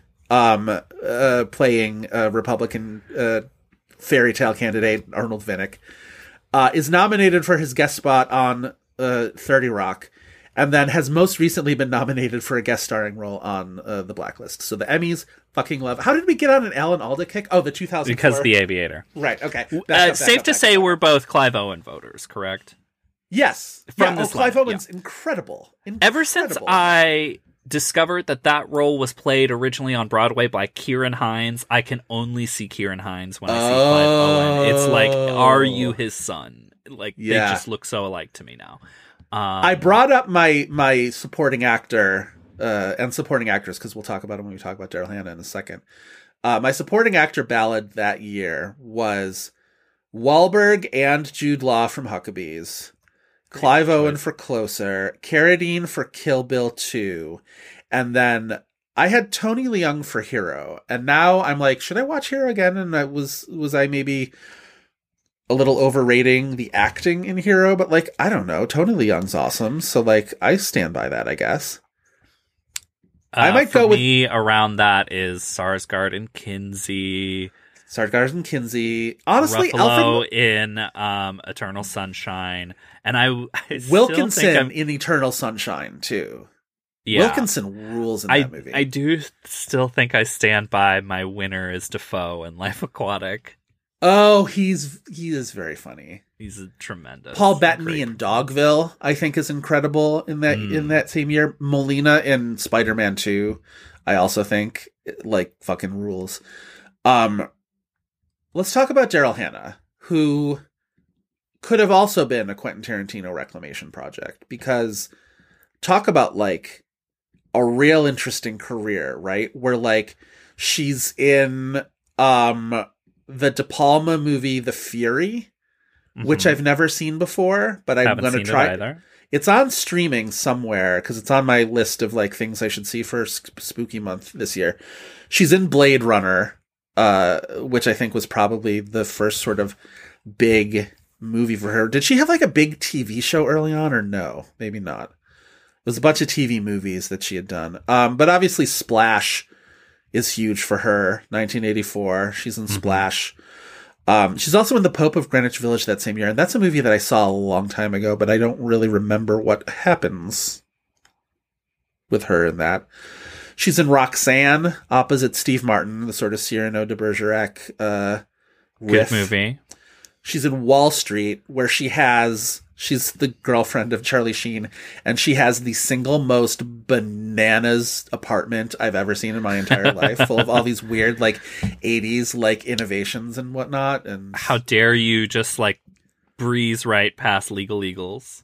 Oh, I've never seen Legal Eagles. Talk to me about Legal Eagles. It- I mean, like, no, that that to Her, me is a movie that is a Redford, and who else? Just as a title, It's her and Redford and someone. uh, Debra Winger. Debra Winger. Yeah, An Ivan Reitman movie, Legal Eagles. I should watch that. Um then Steel Magnolias, which we've argued before, I think she's the worst of all of them, and you yelled at me for that. I just, I mean, there is no worst of all of them. But there has to be. And also I think she's visibly the worst of all of them is Dermot Mulroney. it's Dylan McDermott, first of all. So Same. I love that you earnestly make that mistake. Most people now like affectedly make that mistake, and I love that you still earnestly make that mistake. Well, That's I- great. I- exactly. He's the worst one in the movie. So who am I supposed to remember who he even is? Uh, Jackson. Um, uh, Jackson no, I think says. she's. I think she's noticeably a step behind everybody else in that movie. But I will. Uh, I won't own that. Whatever. Let, let, us keep going. She's the attack of the 50 foot woman. I remember that from Blockbuster days. I do actually also remember that. Is that a She's- Showtime movie? Yes. Yes. I say with a question mark. Um, it's listed Jack under her daughters TV work. in the uh, Grumpy movies. right? She's she's um, who? Wait, whose daughter is it? She's which one's Jack daughter? Lemmon's. Lemmon's daughter, right? Uh, yeah, yeah, because Kevin Pollak is Pollak is Walter Matthau's Matthau's son. Right. Okay. Um she's in Memoirs of an Invisible Man, the John Carpenter movie that I've never seen, opposite Chevy Chase. She and then it's like and it's like then the 90s are a real sort of wasteland. I recently saw because I did the Grisham draft on Screen Draft, so I watched The Gingerbread Man for the first time Bad and she's so weirdly cast in that movie. She's like the DA, maybe, or like she's like she's like the most. This is going to sound like shade. She's the most competent character in the movie. She's like the professional or whatever who like while like Right. Kenneth Branagh is like making every bad dumb decision possible and like you know Robert Downey Jr. is sort of the scummy like uh, investigator photographer guy and like Daryl Hannah is like the adult in the room and meanwhile the like obviously untrustworthy femme fatale is Embeth Davidtz and it's like maybe swap those two? Like maybe just like make Daryl Hannah the obviously untr- untrustworthy uh, femme fatale and like let Embeth Davidtz play the adult in the room like she should be playing? I don't know. Uh, it's a weird movie. Super weird movie. Not but like the. 90s are like a real a real wasteland for Daryl Hannah. And by the time Kill Bill comes around she's in movies. She's in Casa de los Babys you know she's in uh Dancing at the Blue Iguana which is My is favorite Martian. uh, she's in My Favorite Martian. Um but it's like it's a it's a, it's it's a real it's a desert for her. And then she comes in and she's in volume 1 and she's got the incredible scene where she's whistling down the corridor in the hospital with her nurse. Uh well first of all in her trench coat with her painted on pockets uh and and then in the nurse outfit and you get the one scene of her on the phone with with Bill and she says the thing to the bride about I hope you never wake up it's not it does not prepare you for how much fucking fun she is Yeah. in the yeah. very brief screen time she has in volume 2 like it's you remember her so much more than her screen time actually communicates in volume 2 she's really Yeah. in a very small part of this movie She's in marginally more than she is in volume one. but she's she's the show But she gets to have Like, a fight. she well she also gets to have a monologue like it's she's the, the so- two things you want out of a Tarantino natural movie. fit into this movie that it is somewhat of a wonder that he never cast her again. yes yes he does I'd that love though to see her in another one of his movies. he didn't cast Forster again. He didn't cast Travolta again. You know what I mean? Like he he he's a person who does who has his loyalties and he has his people who he does carry from like movie to movie, but it's not often the reclamation projects, right? Right. Like it's those people are are kind of one-offs in a way, which I think is interesting. Um but she first has the scene with Bud where I love that scene too, where like everything in that scene has a sharp edge. right? Where it's like the ice cube tray is one of those old fashioned ones The with dirty the, with the blades.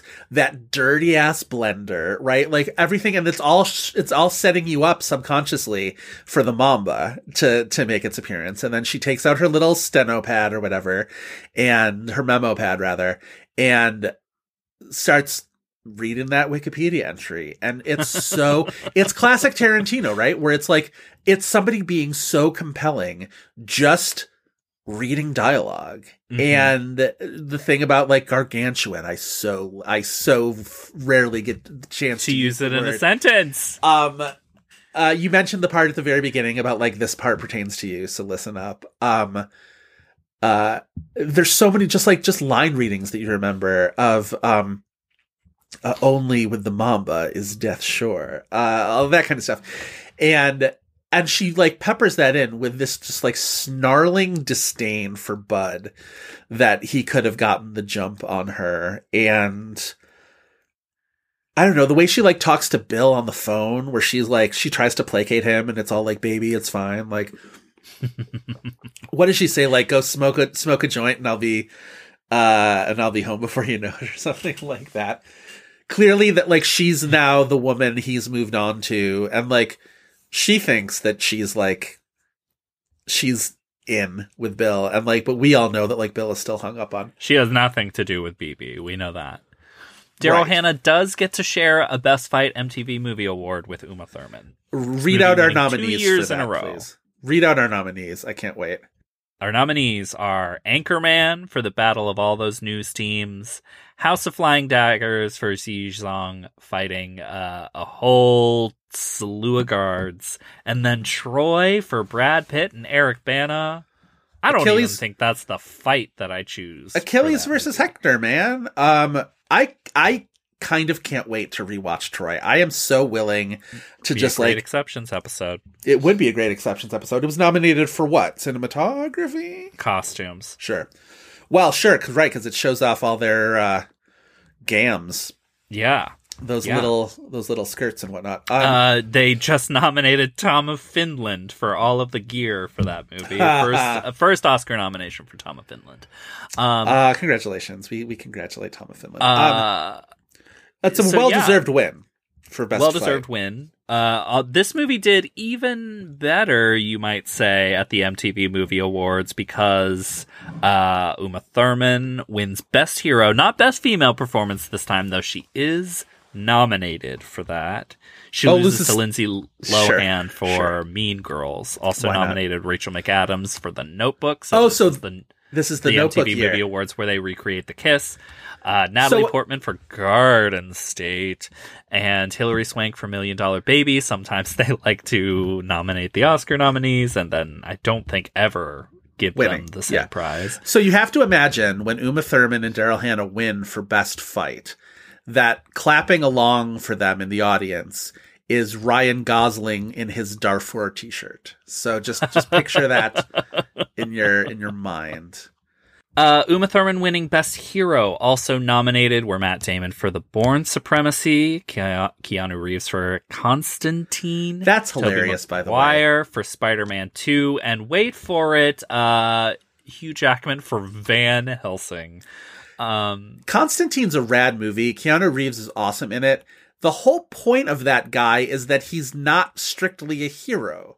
Like that's the whole point of Constantine, that he's like an anti-hero. and he kind of is. He's a protagonist. Uh, criminally, Tilda was not nominated for Best Villain for playing Gabriel. Constantine. Ah. Ah, Spider-Man So 2 was nominated for Best Villain, though, for, wow, the Broadway establishment for canceling Mary Jane's Broadway musical?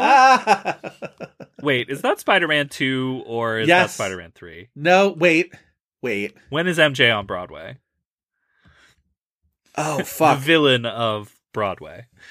Spider-Man Two, she marries like astronaut Mike Dexter or whatever the fuck, right? And then or is supposed Sure. to. She's engaged. I think it's Spider-Man Three, right? Because he like that's when he's like turning into like asshole dancy uh Emo. emo emo, Emo Peter, Peter Parker. Parker. Yeah. Um, okay, so Kill Bill Volume 2 does not win, but is nominated for Best Movie, whereas Volume 1 was not. I'm gonna give you. Ooh. I, I mean, maybe I shouldn't gamify this, but we're no, gamify it. I like it. I like it. I'm gonna give you the other four nominees. You have to tell me what won. Napoleon Dynamite, Uh-huh. The Incredibles, Ray, and Spider-Man Two. In terms of popularity, it should be Spider-Man 2, but wasn't Napoleon Dynamite an MTV Films production? It was, and so I think it's it Napoleon won. Dynamite wins. Yeah. What a time! What a time had by all. Listen, there was a moment where youth culture was all told that we should all be uh I always I, Napoleon Dynamite. Maybe I'm wrong. Maybe there was a genuine groundswell for Napoleon Dynamite. Napoleon Dynamite to me seems like the astroturf of uh of um like indie films in that like you know how astroturf is the derogatory term for like fake grassroots stuff that like stuff Sure. that's supposed to look like grassroots but it's it's not that to me is napoleon dynamite is they try to fake uh an indie groundswell of of appeal and it's like right. It was I always mainstream, and it was always teen. yeah focused. which like Yeah. makes me sound like an asshole and i'm like other people fell for it but i didn't like i don't know that's not really what i'm saying but like you know what i mean like it just seems so obvious to me Yeah, like, I, I am, something about I this is not, not cool right. enough to admit that I fell for it in 2004. that's fine um but you know mean Girls was definitely the big winner of this MTV Movie Awards because think. it also won on screen Team, and Rachel McAdams won uh, villain Breakthrough Female. who won best villain Best Villain went to Ben Stiller for Dodgeball. over rachel mcadams for mean girls And Alfred Molina, Tom Cruise for Collateral, and Jim Carrey for Lemony Snicket. that's fucked up Isn't That's- Dodgeball like a hundred million dollar movie? Oh, Dodgeball was really popular. I loved Dodgeball, but that's still fucked up in terms of an awards. Like, I think Dodgeball's great, but also, like, Ben Stiller's maybe, like, the fourth best part of Dodgeball, too. It's like Rip Torn, Justin Long, the Dodgeballs, Jason Bateman, then, like, Ben Stiller. So, like, I don't know, man. I don't know. Those priorities. Priorities is what I'm saying. Also, Missi Pyle and her unibrow. Anyway, um, We should also talk about Uma Thurman's Globe nomination Let's. because David Carradine is basically nominated with the Oscar lineup, and then Alan Alda gets his spot. Uma Thur- this Best Actress in a Drama lineup is interesting and funny. Hilary Swank wins for Million Dollar Baby. The only other Oscar nominee there is Imelda Staunton for Vera Drake. Also nominated, previous This Had Oscar Buzz episode, Birth, Nicole Kidman. Right. And previous This Had Oscar Buzz episode that I completely forgot we did and forgot everything about the movie, Scarlett Johansson in a love, Love song, song. for Bobby Long. Bobby. Bobby! It, Bobby. Um, we talked about Uma's career leading up to the Kill Bills last time. I want to talk about her career immediately following the Kill Bills this time. Um, because this is where it sort of gets, uh, and also we can like, we what did we just find out about uh, this week? Uh, the uh, the who who accused Harvey Weinstein of sexual assault? Julia Ormond. Julia Ormond, right? Anytime an actor, or, or uh, sorry, anytime an actress who was big in the '90s, and it's like, whatever happened to them? My very first thought is always like, oh, it's something like this. Oh, it's something like some sort of sexual harassment thing, and they were, you know, uh, they were forced out of the industry or they were you know shunned or or washed their hands of it or whatever. It's so just depressing. And so you look at like everything we know about like Uma Thurman and the fallout between her and Tarantino and uh what she's uh, said about Harvey Weinstein. So all of that take all of that into account when we talk about her career on the ba- on the backside of the Kill Bill movies she's in Be Cool in 2005, which reunites her. Speaking of, you know, Tarantino, she comes off of the Kill Bill reunion with Tarantino, then reunites with Travolta from Pulp Fiction in Be Cool in a movie that was like universally panned. And like everybody was Horrid like, movie. we do not like this. We did not want this. Uh, we all loved it's the Get Shorty sequel. Um, and and and for as much as people loved Get Shorty, they hated Be Cool. So um, that same year, 2005, she's really coming hot off of Kill Bill. So she's in The Producers, where she plays Ulla. Uh, we will do the producers. We constantly promising, but it's one of our few musicals we still have in the We've in the burned chamber. through so many musicals. so we're like really trying to hold on to it with uh, with all that we Though have. at this point, exception now that we're doing exceptions over on the Patreon, that's, That's a true. lot of musicals that it opens us up That's to. true. So Uh, but anyway, she's also in Prime. We've done an episode on Prime. Um, uh, not a good movie, but a movie that I uh, weirdly think fondly of because it reminds me of other movies that I like better than it. Um, But that's like three bombs right there. Three at least. Uh, bo- Prime, I think, did the best box office of those three, but Producers like all three of those did not get good reviews. producers, I thought made some money, right? Am I wrong? No, I guess not. No, it so. really didn't. I don't know why I thought it did okay. I guess not. Um, 2006, The Bombs Continue. My Super Ex Girlfriend again. Uh, that's an Ivan Reitman movie where she's uh, Luke Wilson's girlfriend, and the whole idea is, psh, imagine being imagine being a superhero's boyfriend. Boy, that'd that'd super suck. Like, wouldn't that be awful? And like, I don't know. Um, Secret Columbine. Secret Columbine movie, The Life Before Her Eyes, which was uh, what's his face's follow up to House of Sand and Fog, uh, Vadim Perelman's uh, House uh, Fellowship, a follow fellowship follow up to uh, House of Sand and Fog. Um, a movie called The Accidental Husband, which is a Griffin Dunne movie where she is, as the poster suggests, torn between a, uh suit jacket wearing Colin Firth and a grubby t-shirt wearing Jeffrey Dean Morgan who's like poking her on the shoulder. This movie looks horrible. I'm just saying from the poster. I'm only saying from the poster that it looks horrible. She plays Medusa and Percy Jackson in The Lightning Thief. She's in what I think is a really good movie from Max Winkler called Ceremony from 2010 that like very few people saw, but it's her and Michael Angarano uh and they he like essentially like falls for her uh, during a wedding weekend for his brother maybe i don't know Sure. something's happening um uh it's the first time i'd ever seen jake johnson in anything jake johnson plays um the sort of like uh uh no he's the brother he's michael angarano's brother and he's very like uh, disturbed. I need to see this movie again because then clearly the plot is escaping me. But I remember really liking it, and I thought she was really good um, in it. Uh, she's in the non-gay porn movie Bel Ami in uh, 2012. She's in Pattinson. uh, movie 43, where uh, she, along with a lot of other people, we can't only uh, uh, let Uma go down with that ship.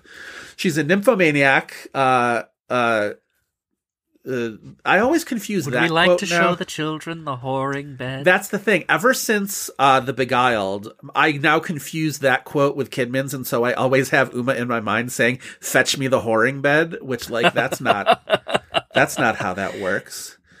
Um, she's of course in a little movie in 2015 called Burnt. Uh, also playing- in this window, she is in not just Smash, but also The Slap. yes, That's a one-two punch of television. She plays Uh, famous nut allergy sufferer Rebecca Duvall in Smash. And then she plays what's her like incredibly Greek name in the slap? Anouk, a nuke Latham in the slap. I was going to say she's the hand in the slap. the cast she? the, Who slaps? Who slaps in the slap? it's Quinto. Zachary Quinto slaps Melissa George and Peter Sarsgaard's kid. Oh my god, wait. it. I'm reading you the cast as listed in Wikipedia. Okay. Maybe it's- we need to do an excursion on the slap. we do because okay, it's Peter Sarsgaard as Hector Ap- Ap- Apostolou. I can't remember how they pronounce their name. Thandie Newton played Peter Sarsgaard's wife. They had two kids. Uma Thurman is like friend of the family, freewheeling TV producer chick. Um, Melissa George is fuck. Wait, Melissa George and Tom Sadoski play the parents of the kid who gets slapped. The slappy. Hugo is referred to in Wikipedia as the slappy. Um, Zachary Quinto is Peter Sarsgaard's cousin who does the slapping. Um, his wife is played by Marin Ireland. Um, Peter Sarsgaard's father is played by Brian Cox. Uh, who else is in Why this is show? all this like, happening? I just remember I Lucas Hedges the- being like the the one daughter's friend. The Um, slap was ABC, right? So it's NBC. feasibly on Peacock right now. NBC. Yeah, so it should be on. It should be. Let's find out. We're gonna find this out in one second. The slap. Yeah, that would be a hell of an excursions episode. The slap. We're making so many excursions promises. We only do one a month. We're probably like scheduled out for through like 2025. It does not say it, it- the slap was on NBC. yeah, that's what I said. NBC Is stuff that- is on Peacock though. Oh, okay, got it. ABC stuff is on Hulu. Well, anyway, it's not either. It's on Acorn. Why is it not on Peacock? Get your shit together, Peacock. Uh, you can rent it on Amazon though. The slap. All right. Um.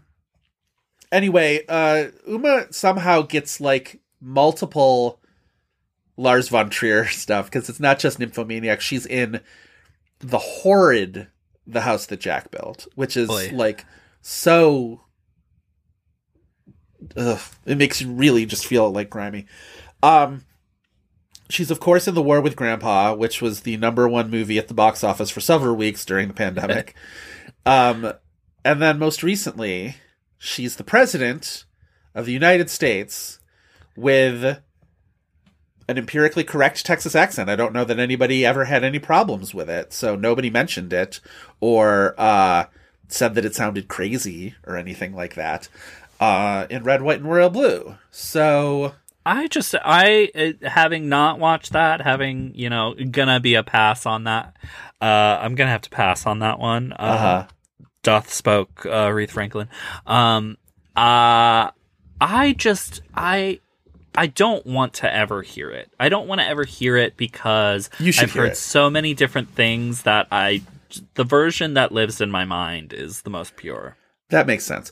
She's also going to be uh, upcoming in the uh, non Gina Prince Bythewood directed The Old Guard 2, uh, the sequel to uh, an other uh, pandemic pandemic era movie, uh, The Old Guard, which I imagine would put her and Charlize Theron in conflict. Like you'd be stupid to cast Uma Thurman in that movie and not have her and Charlize sort of go toe to toe. These two action chicks of the aughts, right? Like that's sort of that seems, you know, that seems to only make sense. You'd want the bride and Furiosa to to do battle in the old guard too. Why else are you making the old guard too? You know what I mean?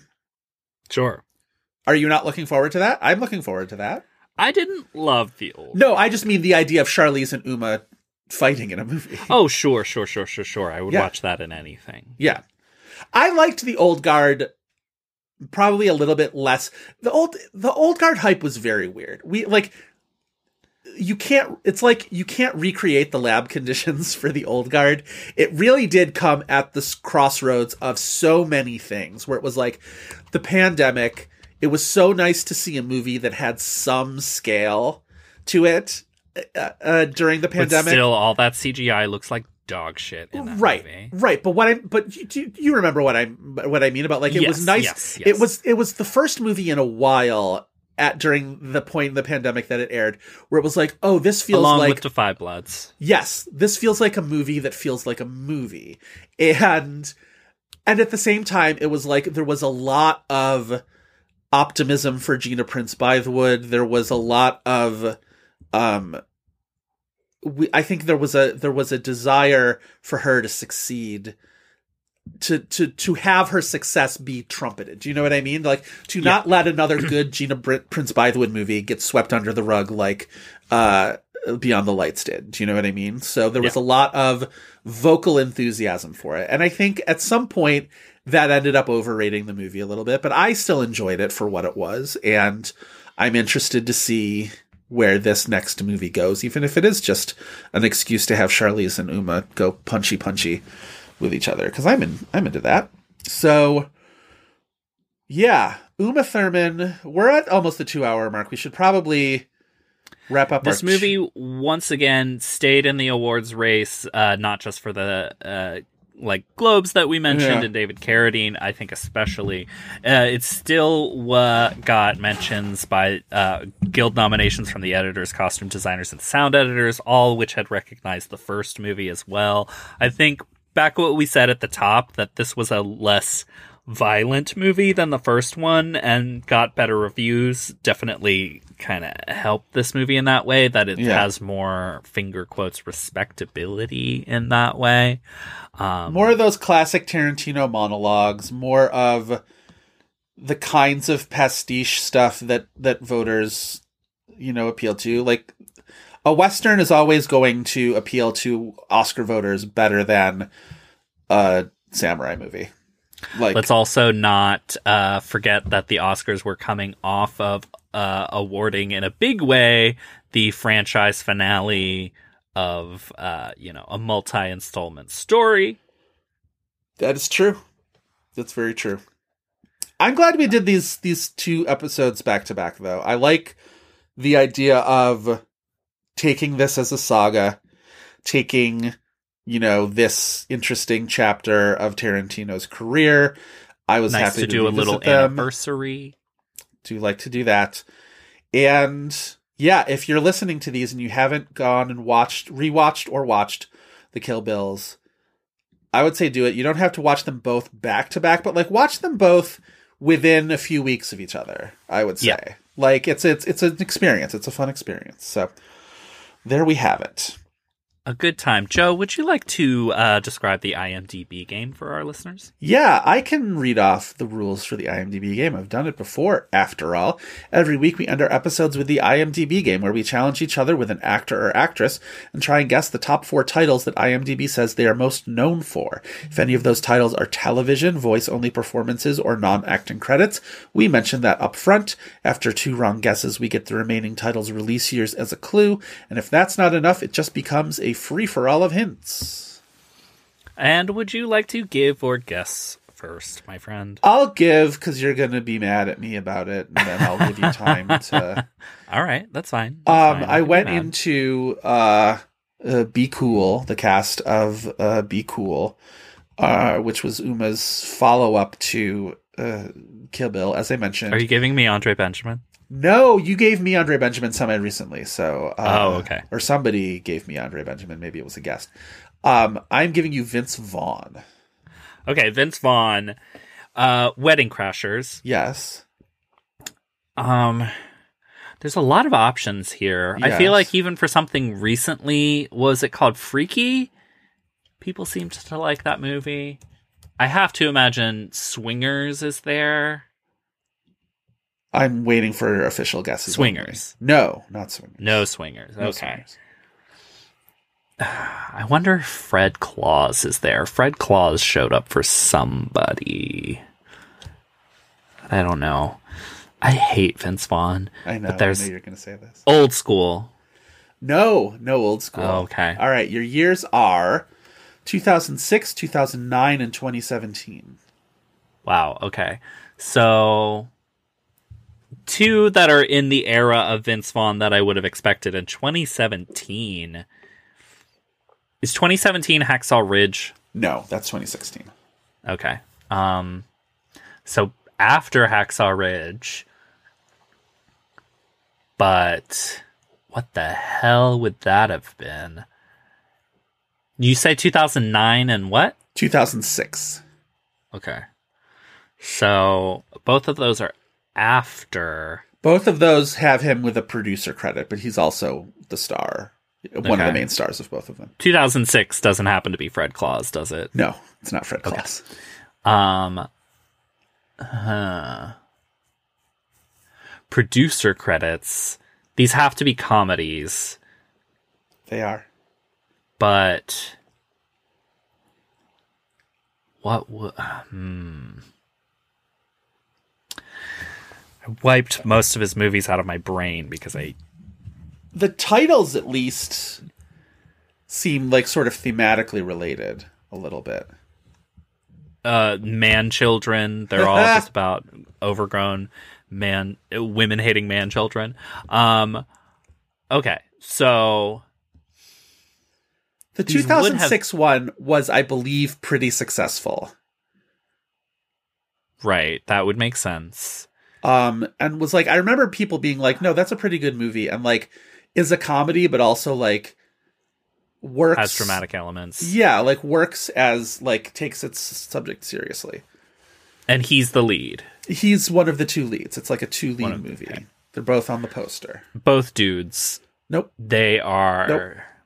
Man and a woman. no oh okay so it's a man and a woman it's a rom-com then Yeah, but like the ROM is is has faded. oh it's the breakup the It's breakup. Yeah.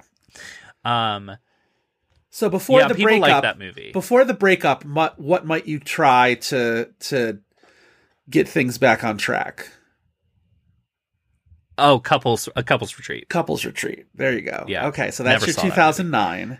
Your 2017 is a movie I haven't seen, and I'm sure you haven't seen, but we both have heard of, and both of us, I imagine, at hearing. Oh, is this like dragged across concrete It's or one of those not, movies? but it's Brawl like- and Cell Block ninety nine. It is Brawl and Cell Block 99. God, Yes. fuck off. Um, yes, exactly, exactly. Yeah, that's your Brian Cox, no, or not your Brian Cox, your uh, your Vince Vaughn known for. Brian Cox would never.